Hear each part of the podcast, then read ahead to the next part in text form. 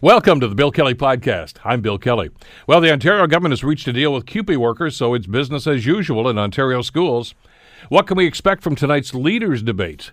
And also, a second whistleblower has now come forward in the Trump impeachment inquiry. The Bill Kelly Podcast starts now. Today on The Bill Kelly Show on 900 CHML. The Ontario government has reached a deal with CUPE workers, and uh, yes, they are back to work today. Laura Walton is the president of CUPE's Ontario School Board Council of Unions. And uh, once again, she joins us here on the Bill Kelly Show to bring us up to speed on this. Laura, thank you for joining us. Good to have you with us today. Good morning. How are you today? I'm well, and listen, congratulations are in order because I uh, we'll get into the details in a second. But I talked to a number of people uh, that would would have been affected by this, of course, over the weekend. They were very concerned about what might happen, how long it's going to happen. But they're back to work, and I got to figure everybody's pretty happy today. Yeah, uh, I think we're all pretty happy. I'm not sure if the kids feel the same way, but I know we are. well, yeah, the school day and, and, days off are always intriguing, but but th- this had the potential to be a pretty ugly situation. What happened over the weekend to get things resolved? Uh, I think over the weekend uh, we came in focused on what we were going to be doing uh, we were focused on where we were going, and you know we pushed back very early on on that sick leave uh, issue, um, and then we're able to get focused on what has always been our key priority, which was securing services for our students in school. Let me ask you about that because I talked to the minister uh, and you, of course, last week, and and uh, mm-hmm. Minister Lecce was pretty adamant that the sick leave thing was something that had to be resolved. Now, we don't know all the details about what happened over the weekend, but my understanding is that you guys did not budge on that we did not budge an inch. So you, that's a that's a victory for you then. I, uh, not just for you, but I'm, I'm, talking about for your workers uh, as well. Uh, I think it's for the workers, but I think it's also for the entire system. Um, you know, it just goes to show that the work that we do is valued, and there are reasons uh, why we do have a sick leave. But at the end of the day, we need to be looking at why folks are absent, not blaming them for their absenteeism. And I've been, you know, referring it to absenteeism as a symptom of the problem, not the problem itself. And now we're open to have some discussions as to what can we do to make working conditions better, to alleviate the pressures, um, so that we get more supports in, so that we're not seeing violence in the workplace. All of those things will lead to better attendance. Now, I'm not so sure. As a matter of fact, I'm probably pretty sure that that probably wasn't a whole lot of the discussion around the table. But did you get any assurances at all, Laura, from the other side of the table there that we need to have those discussions? Because this is, as you mentioned, this is an ongoing problem, and and I, I totally agree with you. I mean, I've talked to I've talked to educators, I've talked to parents, uh, and and the absenteeism or the sick leave thing is actually a symptom. It's not the problem itself, but it's got to be addressed. It has to be addressed, and so you know we've uh, inked the deal. We're moving forward, and this will be the next, uh, you know, thing that we're taking on. We have public support. We want to make sure that we are having good quality services, supporting our students, and part of that is going to be having some of these hard conversations and looking at what we need to do and what the government needs to do and the Council of Trustees need to do in order to improve working conditions because working conditions are students' learning conditions. Well, and obviously that's been impacted by some of the uh, government announcements, shall we say, uh, uh, over the last couple of months. Uh, do you get any sense or any confidence at all, Laura, that uh, that the government's going to sit down and say maybe we need to rethink this? Do we should talk? I really hope they do. Uh, and you know, I am open to speak to Minister Lecce at his convenience. I'd like to have some face-to-face conversations with him. I've only met him once, um, but I think it's time to put all of the other things aside. Negotiations are done. Let's work together. What do he needs to talk to the frontline workers as to what we really need in order to make sure that our students are successful.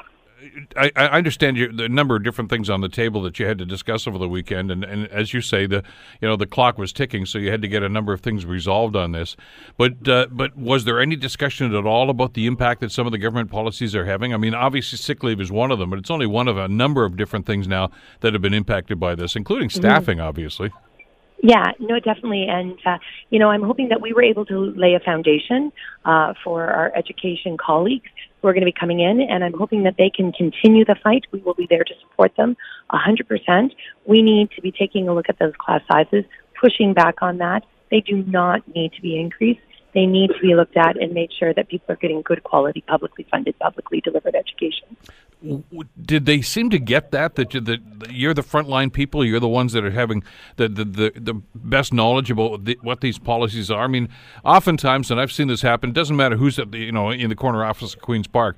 They make a policy announcement based on what some consultant has told them. They're not there. Mm-hmm. They're not in the classroom. They're not there on the front lines. Yeah, I think the proof is not going to be in what happened at the negotiations table, but what happens. Actions speak much louder than words. And so we need to be able to see actions from this government and from the Council of Trustees Association as we move on during the life of this collective agreement that shows their commitment to students and families. All right, let me get into some of the uh, the, the, the, fine print here. Uh, you have an agreement in principle right now. Clearly, that must be ratified. What's the process here? Uh, okay, so we'll be calling in our leaders. Actually, my team is heading uh, into the office to be working on that tonight. Uh, today and tonight, we are going to be calling in our leaders to uh, endorse the package, and then we will start a province-wide ratification tour. Uh, we're hoping to have this done by the end of the month. So we've got a lot of work cut out for us and a lot of miles to get through, uh, but we're committed to getting it done and getting it underway and just alleviating that other issues so that we know we're moving forward. Are you confident that uh, that the membership are going to be uh, amenable to this? That they're going to give this a thumbs up? I think the membership is going to be impressed. Uh, I mean, unfortunately, we weren't able to achieve as much in wages as I would have liked, you know, which is hard when you are the lowest wage earners in the education system. Um, but I'm hopeful that there are other folks coming in who are going to be able to carry the ball down the field for us in that manner, and uh, and hopefully they can help us out in that way, in the same way we help them out with sick leave. Uh, and and you mentioned that this is going to go on. It's going to take obviously a few days to, to have some sort of a ratification vote on this. What what's the status yeah. right now? Because previously, of course, there was the concern about you know whether there was going to be a strike today, uh, but yeah. there was work to rule before that. Is that off the table now? Is it business as usual yeah, now, as far as you guys are concerned? Business, it's business as usual pending ratification. Okay. Uh, great news uh, for uh, I think everybody involved, as you said, except for the students who were kind of hoping for a day off today. But uh, this is this is the this is the lesser of two pretty big evils at this stage. Laura, let's stay in touch over the next couple of days, see how this rolls Sounds out. Thanks like- so much for this. Thanks so much. Take Bye. care. Laura Walton, of course, uh, president of CUPE's Ontario School Board Council of Unions. So, how does this impact the boards themselves? Well, I want to bring Alex Johnstone into this. She is, of course, the chairman of the board for the Hamilton uh, Wentworth District School Board, uh, joining us on the Bill Kelly Show. Alex, good morning. How are you today? Good morning. You're li- relieved, I guess. I asked how you were doing. Obviously, this is this is a much better outcome than we were, I think, concerned about a couple of days ago. HWDSB Board of Trustees are thrilled uh, that our um, the, at the provincial negotiating table a deal was reached. This is fantastic news for all of our students. And, and you know, considering what could have been, and I know that you know the, the Catholic board had already announced that had there been a strike today, they probably would have shut down schools. Uh, you were kind of in a wait and see attitude right now, but I mean things could have got pretty messy today, so that's been avoided. Uh, there's got to be just, a, a, I guess, a little bit of frustration though, Alex, because you're the ones that have to deal with whatever happens here between these negotiations, but you, you don't really have a hand in this. You can't really do a whole lot about this, can you?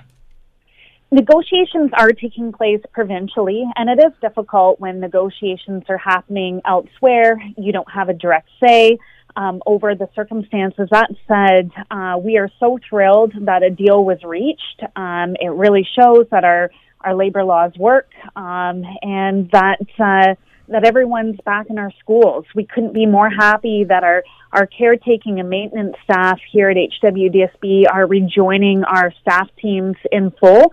Our students need the full support of the entire school. Um, and our caretakers do so much valued work. They they're cleaning up spills. They're dealing with chemicals. They're testing water before the the school day starts. They're flushing our water systems. Um, they're making sure our schools are safe and clean so that our students have good places to learn. Well, and I had a couple of conversations over the weekend with some educational assistants who would have been impacted by, been impacted by this, and, and very passionate discussions about that because they do great work, of course, in the classroom itself. Uh, they're going to be happy, I know, this morning that this is back to work. But just speaking with uh, with Laura Walton from uh, just a couple of minutes ago, and she was saying that uh, she feels as if the door has been opened with the ministry now to talk about the impact that some of these past policy decisions are having in the classroom. That's got to be good news for you too. It is. We have eight more collective agreements to negotiate still, and so there is a long road ahead of us. Um, but this is this strikes a very positive tone, uh, not only with CUPE, with but with all of our bargaining groups to come. Well, and therein lies the the good news, bad news scenario, I guess. I mean, the good news is, is this has been averted, and, and looks like the the agreement's in place, and hopefully the the uh, the union membership are going to ratify this. But you got a lot of other people lined up right now saying, "Okay, we're next." Uh, this uh, this is a long road yet to go, isn't it? It is a long road. I think that when we when collective agreements are negotiated, they're all of our collective agreements, and it's about reviewing what has worked, what hasn't worked, and setting the vision for the future.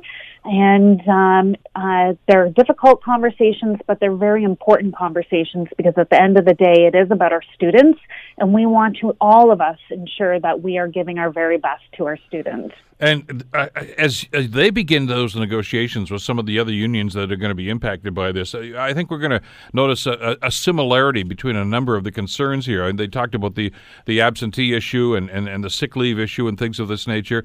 Uh, and and the classroom environment right now. I mean, th- these are very common problems through uh, both teachers and education assistants and maintenance staff all through this. Uh, I'm hoping the government gets the message that maybe it's time to sit back and, and maybe think, rethink, I guess, some of the things that they've tried to implement over the last six or eight months. Well, and last night was a was a positive sign. So fingers crossed that that continues to to be the direction that uh, that fair deals continue to be worked out, and that the focus remains on our kids. They need to be front and center through all of this.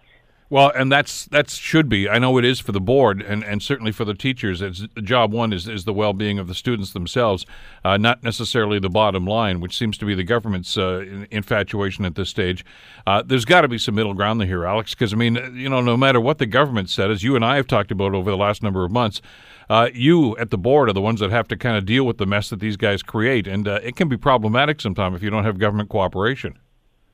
It, it, can certainly be challenging, and that's where your local trustees want to be li- hearing from from our staff, from our our students, and from our parents directly at, at during these times, so that we can continue to advocate and champion uh, those voices to the provincial level.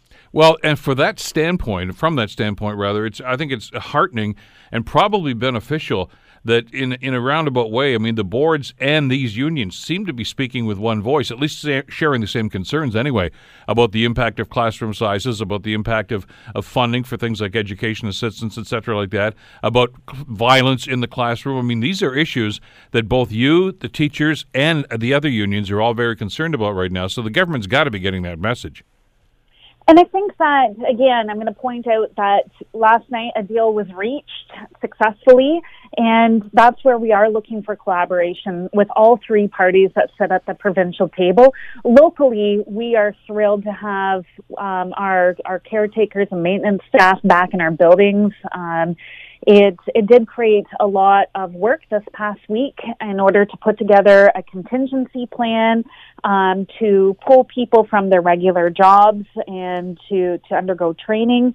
Um, it's uh, uh, it was it was an enormous amount of work. However, at the end of the day, it just goes to show that when you prepare for all scenarios and you're and you're ready to go, um, thankfully we did, we did not need to use those those contingency plans.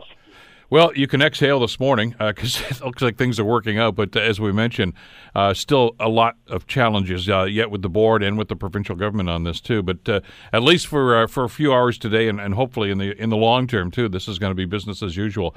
Alex, thanks so much as always for the time today. We'll stay in touch as this rolls out over the next couple of weeks.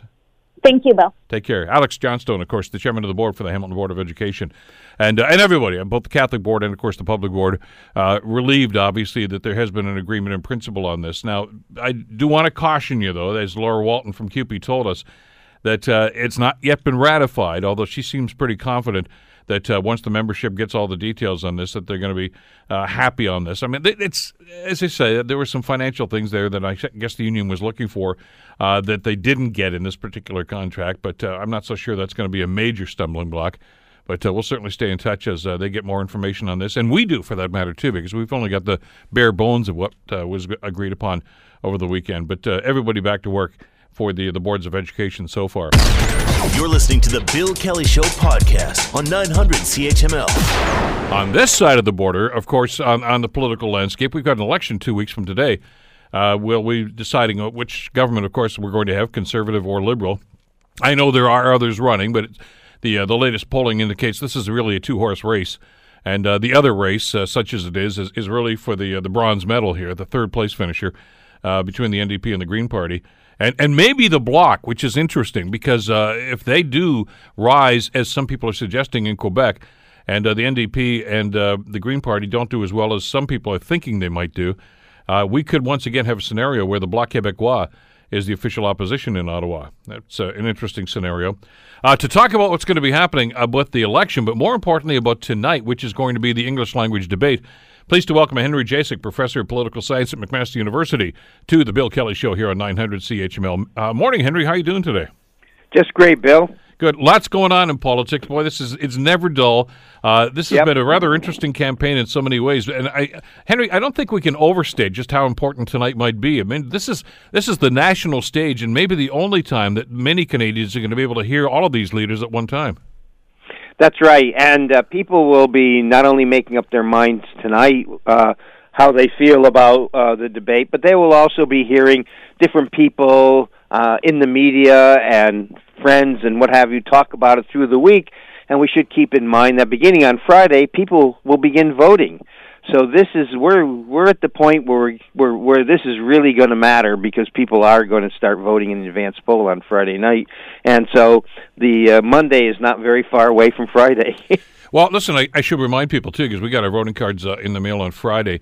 Uh, and if you are inclined to to go to the advanced polls, uh, check the back of the card because where the advanced poll is is not necessarily where the poll is on voting day. I, I, I can tell you right now, ours is nowhere near uh, where we would right. vote if we waited for election day. So, uh, and more and more people are taking advantage of advanced polling. There, there was wasn't not too long ago, Henry, that you had to actually have a, a an explanation or a rationale to actually vote in advanced polls. Now, I think an awful lot of people are taking advantage of that. That's right. They don't. They they assume that the polls will be crowded on on the elect, election day, and they just and they're people who will take their you know their duties seriously, and they say, well, I don't want to wait in line a long time, so I'm just going to go early and uh, and and and vote and not put up with the uh, long lines on on election day. It's uh, interesting because obviously we don't get much of an indication as to who's going to vote for what, but uh, it, we do, uh, of course, get an indication as to who actually voted and, and the numbers in the advance right. polling. Right. Uh, and, and that's going to be an interesting little sidebar story is to see how many people are actually that motivated to say, yeah, I really want to get out there and mark that ballot. Yeah, I think we're seeing more and more people wanting to do that. Listen, and the parties encourage their their supporters to get out early in case something happens on election day that they can't make it. So now we're having the parties trying to get their core supporters out uh, in the advance polling, and that's driving up the numbers as well. So uh, for all those reasons, and and maybe hopefully it's also increasing turnout. Maybe uh, if people think about, well, I've got five different days I can vote uh, for advance poll on the regular day hopefully we can get the the turnout up a bit higher. We did the last time, and you know, and I always think that you know higher turnout, no matter the outcome, no matter who people are voting for, the higher the turnout, the, more engaged the population is in the uh, election, and the better our democracy is. But Henry, I'm hearing just the contrary. The, the, the, a lot of expectation right now is that there's going to be a lower voter turnout in this election. What, what's your read on that?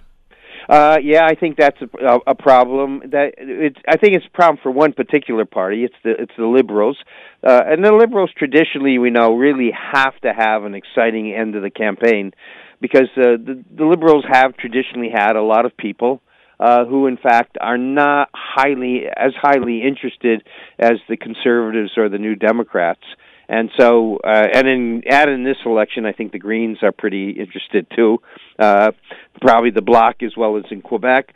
So uh, the the Liberals and Trudeau, he's really got to, you know, he's got to turn on the jets, and he's really got to get people really interested in the campaign and really convince them it's worth their while to come out.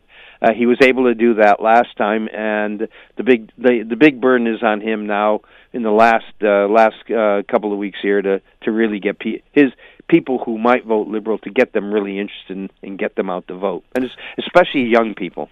Well, and that's going to be the, the I guess the real test for the party at this stage. And and I, if, if if that's the ultimate goal, not just for for Trudeau but also for the other party leaders at this stage, mm-hmm. uh, it's got to be a little disconcerting when we see a number of polls right now that indicate that the majority of Canadians aren't really enamored of any of the leaders at this stage. Yeah, there's nobody who is sweeping. Uh, uh, you know, through the through you know, and and affecting, sweeping, and and really having a big uh, a big uh, influence. Uh, Justin, of course, uh, Justin Trudeau is the most popular. I just looked at the latest polls. Mm-hmm. He's up eight percent over over Scheer, but there's a lot of people who voted Liberal last time uh, and they're low intensity, and they say, well, he didn't live up to all the expectations I expected. And quite frankly, this often happens when you have a leader who comes in on a big wave at one point. It's hard to maintain that for the second election. Um, Andrew Scheer, he's the first the first time he's running, and uh, I think most people think that he is not the most interesting speaker and the most exciting speaker. I mean, his big problem is uh, he tends to uh, lean on his speaking notes no matter what the question is. And while you know they have you know while his party has a pretty good fix on what people are interested in it you know it sounds like he's just too scripted and i think that is that is that has hurt him um, Jagmeet Singh, no, not many people know about him, but what's been happening, we noticed the last week or so, is that people really like him when they get pay attention to him in general, because they think, uh, first of all, he makes eye contact, and he actually sounds like he's answering questions that people actually ask. And he doesn't sound scripted. He sounds intelligent, and he gives intelligent answers to what people have to say to him and he and he's quick to give it. So he shows a quickness of mind and but the problem is most people don't know him and it's first time around. He's still you know he he still has a long way to go to you know to to to get up where the NDP was the last time. But certainly he's he's doing very well and I think most commentators would say that yeah he is he is having a good impact on the population. But this is you know this is probably not going to be his finest hour. His finest hour probably will be the next election or the election after that. Uh, so he he he's going to benefit from, the debate. Um, the bloc leader uh, Blanchette. I mean, he. I don't. In this election, I I'm not sure. In this debate, I'm not exactly sure what he's going to say uh, I mean, he's tried to portray himself to the people, to the to the francophone population in Quebec, that he's also interested in protecting the francophone population outside of Quebec, and that's interesting. Um, uh, I think inside the francophone community, particularly in Ontario, uh, is that of course they w- have been highly aggrieved by the the current um, premier of Ontario, mm-hmm. a conservative, and he they feel they he has badly treated them so much so that his lead his lead francophone MPP walk you know left the caucus on a matter of principle, and uh, and uh, so and and in fact over the over a commitment uh, that the previous government made about trying to uh, of setting up a, a, a, a French university in in Toronto, which was important to the committee to the uh, community. Um, and interesting, Justin Trudeau a while ago said he's going to put money into that to try to make that happen. So that that was a good move on his part. We generally on on the English side wouldn't pay attention to all these nuances going on in the French community, but I think it is interesting. There is a battle uh, for, certainly for the uh, for the hearts and minds of the uh, francophone community in Ontario, and I think Justin has played a, a good long game on that. I don't know if Blanchette could, you know, is going to ta- is going to affect that in any way. Elizabeth May, uh, you know, doing very well. She's well known. The Greens are really up from from where they were the last time. They're still in single single digits, sometimes getting close to ten right now, but. uh so they, you know, so they their vote is going to go up. But are we are actually going to see uh, very many new seats, if any, for for the Greens? It's saying, you know, they could go up, you know, six seven points, and they still might not get very many. And then, of course, we have the People's Party, uh, Maxime Bernier, who you know is pro- is going to take some votes away from the conservative, but I don't. I I think it even looks like he's not even going to win his own seat. But anyways, this is his chance to appeal to the English language audience, particularly the audience out in Western Canada, which is likely to be very receptive to his message. And that's that's going to be one of the interesting, I, I guess, subplots to this whole thing. Uh, Right. is, is voting day itself, and as as to just what Bernier is going to do. And I don't think anybody has any any you know even idea that the Bernier is actually going to you know they're not going to be a force in the next parliament. And you're right, I've heard the same stories that he may not even win his own seat again. Right, but right. but how many votes are they going to take away? I mean, people tend to forget That's that this right. guy came within like a hundredth of a percentage point of being the Conservative Party leader, and s there's a lot of support for him, especially out in the western provinces. Yeah, I think if we uh, if if Bernier was not in there, I think you could make a strong case that throughout the campaign, the Conservatives would have been ahead of, ahead of the Liberals uh, in the public opinion polls all the way through um, the. Uh, through through the election period, and that ha- that hasn't been true. They've been bouncing around. The Liberals are a bit ahead right now, not by much, but they are. But if it wasn't for Bernier, I would suspect that probably the Conservatives would have been would have been ahead the whole through the whole election, and whether that would have affected the dynamic because of that uh, is unclear. But certainly, if I was, you know, the Conservatives, I wouldn't be happy that there's a People's Party out there. What about the dynamic tonight, Henry? I mean, there's a lot of people out there. I, I, as you mentioned, I, Mm. this- I'm sure that some of these leaders are, are thinking, "This is my one shot. I've got to make an impact. I want to. I want to be that person that's going to be quoted. My soundbite's the one that I want to dominate the news cycle over the next couple of days." But with so many people on the stage, the chances of actually getting something in there and, and something of substance is going to be pretty difficult. it is going to be very difficult. They probably need each one of them has to think of what's the one message uh, I want to put out there with the with the appropriate quote that people will remember. I'm sure they've all crafted it and trying to figure out how am I going to work it in. Justin Trudeau wants, of course, is going. I think is going to want to, you know, try to connect on that good feeling he had the last time around, and re, you know, once uh, once again have the sunshine uh, sh- uh, shine on the country, and uh, with his sunny ways, and whether he can get that back in there, uh, get people to feel that way again. Uh, that that I assume that's what he's going to do. Uh, Scheer has been negative, primarily negative against the liberals. I don't think that's worked out very well for him. Actually, uh, I right, you know, he he personally is running eight points behind Trudeau. When you ask people who do you want to be prime minister, and that is actually fairly low compared to where the uh, where he's been through the course of the polling through the through the election. Uh, his party is doing better than him, so he has not been. I, I think right now we'd say he has not been an asset to his party, but maybe if he can get a good quip in there. But I don't know. He doesn't show himself to be spontaneous and able to go with the flow at the minute. And you know, getting a clip in there is when you when your a major opponent leaves the door open and you rush right through and with with the, with the clip that you've prepared. And I don't know if Scheer you know sh- um uh whether Sh- uh, has, has the ability to uh, you know to to seize that moment. Uh, so I'll be looking for that. Uh whether you know the the NDP so far has been a straight ahead party and Jagmeet's been straight ahead. And as I said has done very well. I think people like the way he he deals with questions and he deals with issues uh, he's not so much a person who you know wants to come out and sort of got you, you know, have a got you moment. He wants to you know get people to feel like you know, boom, he's dealing with the problems, he's listening, and he's a solid guy that you can trust and feel good about. Um, then about the other two, I the, the remainder, the other three, I don't know what uh, what what they have in mind to uh, try to you know win over the voters, but uh, that's may not be as important, of course, as the previous three. It's interesting to see the way the NDP has, has has started to roll out here. I mean, obviously their their presence in the in the Maritimes is almost non-existent. I mean, they had trouble. Right, even getting yeah. candidates. Uh, I'm right. hearing rumors that they might get decimated, maybe lose all of their seats in Quebec. Uh, still Right. some strength in Ontario, but BC really seems to be the focal point for their strength now.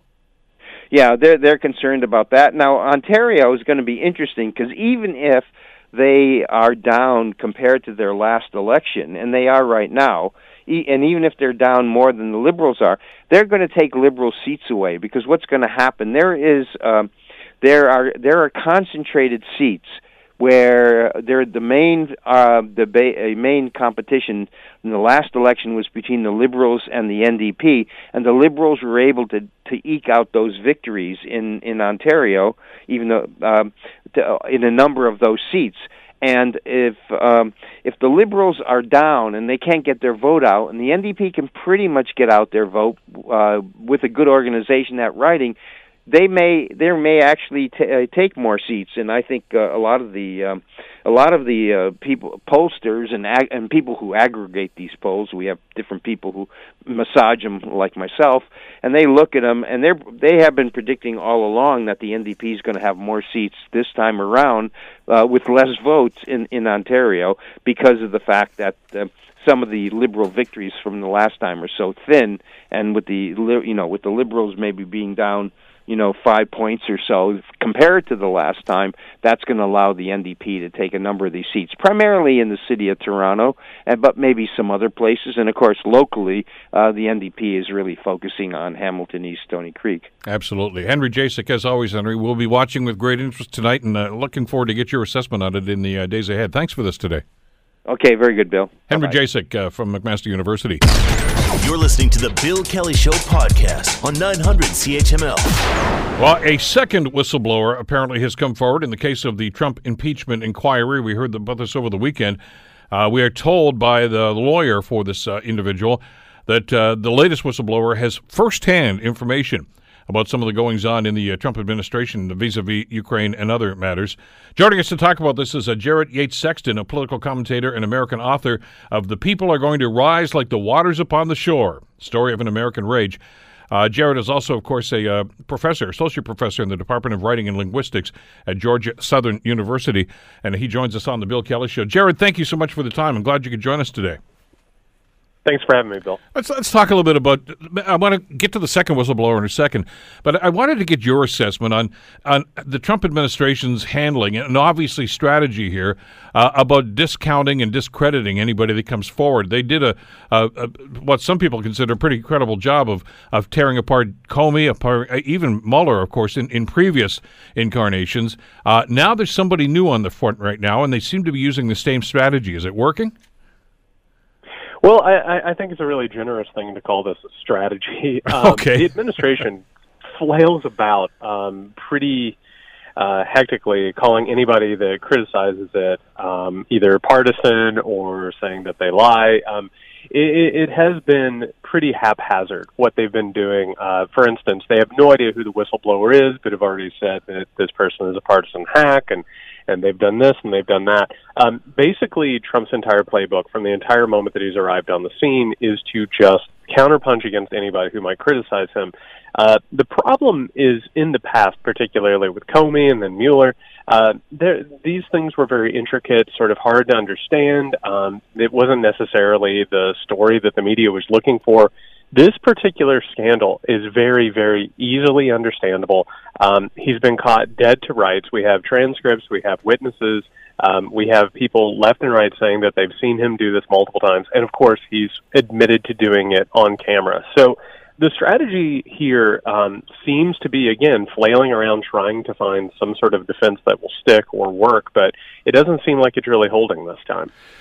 Yet the fact that, and, and, again, I guess officially it's not a transcript; it's it's it's a version of, of that conversation. We're told, uh, and probably an edited one of that, since it was a much longer conversation than just the number of pages that we've seen. But the, I guess the thing that we find frustrating, Jared, is we watch this is yes, he's admitted to it, but when somebody questions him on it, he says, no, I didn't do it, or I didn't do anything wrong, even though it's right there. And it was the White House that released this. Yet there seems to be a segment of the population that simply says, well, if he said he didn't do it, then he didn't do it. Oh, I think we lost Jared there. A bad, a big connection. All right, well, I'll tell you what, let's, uh, let's see if we can hook that up again uh, as we continue our discussions.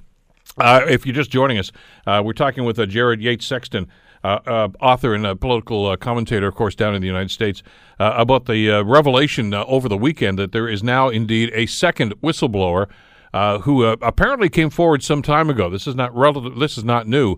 and is suggesting that that they have firsthand information. I think we've reestablished contact with Jared. Are you there again, Jared? Hi, Bill. Hi. Sorry about that. Sorry about that. Well, these things happen. Uh, I, my my point was is that there seems to be a certain segment of the population uh, that no matter what Trump says, even though there's there's as you mentioned solid evidence about what did ha- occur during that phone call with uh, the president of Ukraine with Zelensky, that he says he didn't do anything wrong, that he says he did not ask for the the now famous quid pro quo, and and people seem to buy whatever Trump says, hook, line, and sinker. At least a certain portion of that is is that that Trump base that is is going to be unmoved no matter what else is going on, and no matter what else other people say. Un- unfortunately, I think that probably is true. What we're dealing with right now, and I think uh, it's something that a lot of people are talking about behind the scenes, is we have something of an existential crisis, particularly in America, where there's a group of people who are trapped in an alternate reality that's a feedback loop between the president and right wing media and online conspiracy theorists. And basically, they are living in a different world than the rest of us. And in this world, this president is completely justified to break any law, any norm because he's uh, trying to root out some sort of bizarre, nonsensical conspiracy theory that everyone realizes is is completely bizarre and nonsensical. So there is going to be a portion of the population that probably is not going to accept any sort of criticism of him. But it is becoming clear that people in the middle, particularly independents and people who lean center right, are beginning to realize that there has been a crime committed here uh, which may actually be underscored by the, the, the presence of this uh, this second whistleblower, uh, who we're told now has firsthand information. And I found it interesting uh, when the, uh, the, the lawyer who's involved in this tweeted about this this morning. The fact that they would use that that that phrase, uh, firsthand information, which seems to counteract uh, what Trump and a number of his advocates are suggesting here. That well, whoever this first whistleblower was was somebody who has second information, so it's all hearsay and really nonsensical at this stage. This this seems to be counterpoint to what they've been saying over the last couple of weeks. That's right. This is definitely an important piece in this entire investigation. Um, the second whistleblower, who particularly it sounds like was either on the call or in the room during the call or in some sort of intelligence apparatus, that sort of seals the deal. It tells us that that uh, faux transcript, whatever we want to call it, and what we've heard and, and what the president has admitted on camera is what happened. What, what's going to matter now, of course, is how the public accepts this. Whether or not we continue to see the numbers increase of people who think he should be impeached or removed from office, or whether or not that stagnates. But we've definitely seen a trend in the in the former direction. Let me talk about personnel here, if we could, because the speculation, of course, is rampant about who the, these whistleblowers might be. Uh, we do know in the past uh, based on books by people like Woodward and others, that uh, that there are people that are willing to talk about this under the guise of anonymity. Uh, but nobody seems to want to come forward and, and, actually say this is the way I feel and this is what actually went on. There have been a couple that have since left the White House, but it seems as if there is still this this cloak of silence on there. Is is, is that about to change? You know, I, I, I think a lot of people have uh, described this as a dam bursting. I think that's true because uh, in my conversations, particularly with Republicans in D.C. and their staffs and their aides, um, everybody, when the cameras are off, admits that this is problematic and that the president has uh, probably committed impeachable crimes. But there has been a real fear of reprisals, whether or not it's the president uh, turning a white hot spotlight on them or them uh, fearing for their own safety or the safety of their families or political repercussions. But the thing is, with narratives like this, we, we definitely see a landslide start to take place where all of a sudden momentum shifts and builds. And again, this dam might burst where we might see a lot of people who have had a lot of concerns for the past three years come forward, say what they've heard, say what they say what they've seen, and and that whole thing could build momentum all of its own. And and I guess the inevitable contrasts and, and comparisons with the Watergate situation uh, that many of us uh, obviously lived through ourselves and saw that, and, and the pivotal point, the turning point in that, uh, which seemed to turn even some of the staunchest Nixon supporters in, in the Republican Party at that time uh, against the president at that stage. the, the, the, you know the, the, the presence of the phone calls and eventually actually hearing some of the tapes of those phone calls uh, led even some of the Republicans on that committee, Lowell Weicker and, and Howard Baker and others, to simply say, oh, "Enough's enough, Mr. President." Are, are we ever going to see that sort of a tipping point in in this scenario here? That is the the big question here. Um, unfortunately, during the time of Nixon, uh, or fortunately, I should say, there was no Fox News propaganda apparatus or right wing blogosphere that would hold those people accountable. It was simply one on one politics and do, standing up for principles. In this case, there is an entire group of Republicans, a large chunk of them, that are beholden to these media apparatuses, and so they probably will not stand up and do that. But there's still a hope that there are principled members in um, in Congress that will tell the president that it's time to go, or people in his administration. But whether or not Donald Trump will listen to those people is is pretty doubtful. Well, as I heard one commentator say a couple of weeks ago, the difference between Nixon and Trump is that it, it, Nixon had shame. I mean, he he had a conscience. Uh, I'm not so sure that the guy in the White House does. Yeah, I, I, I don't think that he does either. It's not within his character. And going back to what we were talking about earlier, there is a firm belief with this president that he, he believes what he's been told and what he's seen. He does believe in these conspiracy theories. There's a possibility he doesn't even believe that he committed a crime, but he's actually trying to root out a deep state or a Ukrainian conspiracy or whatever he wants to stand by at this moment. So there is a possibility that this person who's entrenched in his own alternate reality probably does not feel shame for this and probably does not feel a need to remove himself from office. So I, I think we're looking at a really, really difficult situation that's starting to emerge, and I think it's anybody's guess what ends up happening. Jared, what about the way the Democrats are handling this whole thing? Um, you know, there's been some concern about about uh, Adam Schiff and, and, and, some of the other things that have been said and, and the way, the context in which they produce this. Uh, I, I, don't necessarily think it's to the point where they think this is a slam dunk because the information here is overwhelming. Uh, there is a process to be followed right now, and even a misstep by, by the Democrats at this stage could throw this whole thing off. Well, I think Democrats have definitely been held back by trying to over strategize and, and you know play a game of chess and, and and work with game theory and what will help the party and when they should do it and what they should do. I think that they should simply do this investigation the way it needs to be done. Don't worry about when it uh, interacts with the elections of 2020 or primaries or any of those things. I think that they have already seen that when they stepped up to bring the impeachment inquiry, that that by doing the right thing, things started to fall into place. We saw the media here start to take things more seriously. We saw the entire uh, story around this and the way people talk about it start to change. So I think Democrats need to worry less about strategizing and more about just doing the right thing. And I think things will fall into place as that happens. I, because they're, I mean, hearing all the warnings. I mean, if you, you, listen to some of the commentators that, you know, don't let it run into the primary season, get it done before Christmas, et cetera, like that. I, I, I don't necessarily think there's a timeline here, is there? No, I, I think that there's a lot of talk that there should be. Um, and going back again to the idea of these playing games, I think there's a lot of think tanks and strategy houses and analysts who tell them that they have to do it by a certain date and they have to limit it by this. I think that we've seen time and time and time again that the Democratic Party fails when they try and over strategize. Um, it's very hard for them to, to keep a plan in order. It's very hard for them to stick to timelines. I say uh, talk to as many people as you need to, uncover as many rocks as you have to, and see where this thing takes you. And again, I think the more that you do the right thing and the more that you follow your moral compass, I think that it turns out well in the end. And I think the Democrats need to worry less about timelines and more about doing the job that they need to do. Jared, can you give us some insight about process here for just a second? Because uh, what we saw, certainly with the Mueller investigation and and, and uh, the way that was handled both in the Senate and, of course, during the congressional hearings, is is the Trump administration simply did not uh, uh, play ball with these guys. I mean, some witnesses just never bothered to show up, and, and some of those are before the courts now, and we'll see what happens with those eventually. a lot of information that was requested was never actually presented at this stage. Uh, in this process now, once they begin an impeachment inquiry, how much power does that committee actually have to, to obtain the documents or the people that, they need for, for this to proceed? So this is the really terrifying thing, and I think this is what's keeping a lot of process people awake at night. Um, basically, the the administration can stonewall completely and and basically tie this up in a lot of legal ways and and put it into the Supreme Court. We could end up with a constitutional crisis, and then of course, if we want to talk about strategy and games, we can look at the idea of whether or not we'll see uh, basically a Republican Supreme Court hold and let the Trump administration stonewall completely. Um, the question here, and this is what I've been hearing from a lot of people, is whether or not John Roberts on the Supreme Court will be some sort of conscience or will uh, uh, help to restore order in some way. But there's not a lot of confidence in that, and and basically there's a lot of hope I think around Democratic circles that they'll be able to eat around the edges a little bit without necessarily getting all the cooperation and present a case that is compelling and uh, speaks to the American people.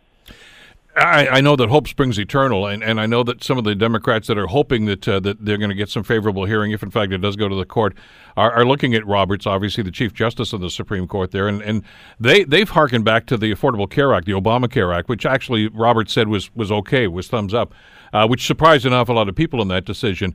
Uh, can you can you embrace that and say, well, he's going to be fair minded about this, uh, or is a Republican a Republican is a Republican? I think it surprised a lot of people what Roberts has done on the court. So there is a hope that there will be some sort of order or some kind of uh, you know, decent hearing in this and, and, and fair mindedness. I know that one of the biggest fears, of course, is what might happen with Ruth Bader Ginsburg And at any moment, the way American politics is working, something crazy could happen and something completely unexpected. So I think there are a lot of people who are buckling up for a very, very bumpy ride in this situation. But I think there is a feeling finally that something has broke and that there is a changing narrative and a changing momentum to what's happening. So I think a lot of people who were very pessimistic about the possibility of impeachment and Trump being removed from office or being held responsible for once um, are starting to feel like there is a possibility of that happening at this point. Is there a star witness? Is there somebody who could come forward uh, uh and identify themselves as somebody with this kind of knowledge uh, that could break this open? Uh, I mean, you know, a, a, a, John Dean, I guess. So to, again, to go back to that Watergate analogy. Well, one of the reasons for a lot of optimism against Donald Trump is that he doesn't keep a lot of allies. I mean, pretty much anybody who's ever entered into his orbit, he's used them and juiced them for any opportunity that he can find, and then just sort of thrown them to the side. Um, a lot of people think there are uh, a lot of members of this administration that he has used and abused, and there's a lot of unlikely names that are coming up, like John Bolton, who mm-hmm. nobody ever thought would possibly end up being some sort of a witness for Democrats. But the idea that Bolton, who has been a jingoistic American centric person could possibly have something to offer to say that this president has acted outside the interests of the United States. So there's no telling who he's run across and who he has crossed in one way or another. And we're really looking at the possibility of a lot of unlikely witnesses and a lot of unlikely people coming forward.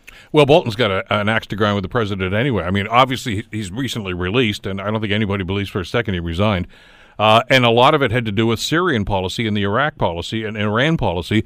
Uh, and and the announcement over the weekend, of course, that the president's now going to start withdrawing troops from the the Turkish uh, Syrian border, I, am sure is going to bother Bolton, and as it has a lot of other Republicans like that. And I guess you have to wonder just how much you know where when is enough enough that they're actually going to say, okay, we're going to push back now.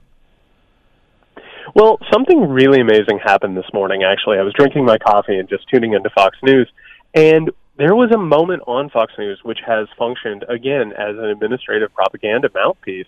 And we saw Lindsey Graham, who has stood by every decision the president has made, and Brian Kilmeade, an anchor on Fox News, both call um, Trump's decision on the, the Kurds and Turkey and Syria, called it a disaster, and were completely flummoxed by the idea that he would do anything like this. Um, and, and this basically shatters a lot of the orthodox idea that anything that Trump does gets supported. There are things that he does that are so inexplicable and so outrageous that it actually will alienate people at least for a few moments. So there, there's people all across the board here of all types of different ideologies and different stripes who have seen what Trump has done and certainly have shown concern for it. And I think every day gives a new opportunity for him to alienate these people and push them toward a different direction. So again, there's every possibility that something really, really bizarre that can't be described based on left and right, Democrat and Republican, could happen here that could lead to him being removed from office. Well, it's interesting you should bring that up. I mean, because we've been watching with great interest. And uh, I mean, Shep Smith and, and, and, Chris Wallace are two Fox commentators, of course, who have been critical of the president when they thought it was warranted. Uh, but you're right, not too many other people on that team seem to want to do that. I guess maybe the bellwether is if, if the, I don't know if Hannity's ever going to go over, but if some of the others all of a sudden start to become critical, uh, that's going to send a message. Surely. Um, there was definitely a, a really notable uh, interaction there between Chris Wallace and Stephen Miller, um, President Trump's advisor, where uh, Wallace pushed him on this entire Ukrainian story. And Miller was so shocked that he basically said out loud, You shouldn't be questioning me on this. Um, you should be towing the party line.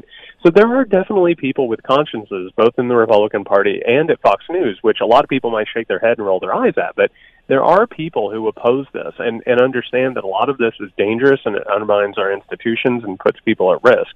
So, I, I mean, there is a feeling that there is a little bit of a splintering. Whether or not that continues or not is anybody's guess. Well, we're watching with great interest, obviously, because the implications are not just uh, national, they are international. Jared, as always, thank you so much for the time today. It was a pleasure talking with you. Thank you, Bill. Take care. That's uh, Jared Yates Sexton, uh, author of the book, The People Are Going to Rise Like the Waters Upon Your Shore, Story of an American Rage. Uh, emails on this, bkelly900chml.com, says firsthand evidence versus hearsay evidence in this context is irrelevant. If the whistleblower, in the whistleblower content rather, the investigators need only obtain statements and evidence from those actually referenced by the initial whistleblower to have their firsthand evidence, and that is what is beginning to occur now.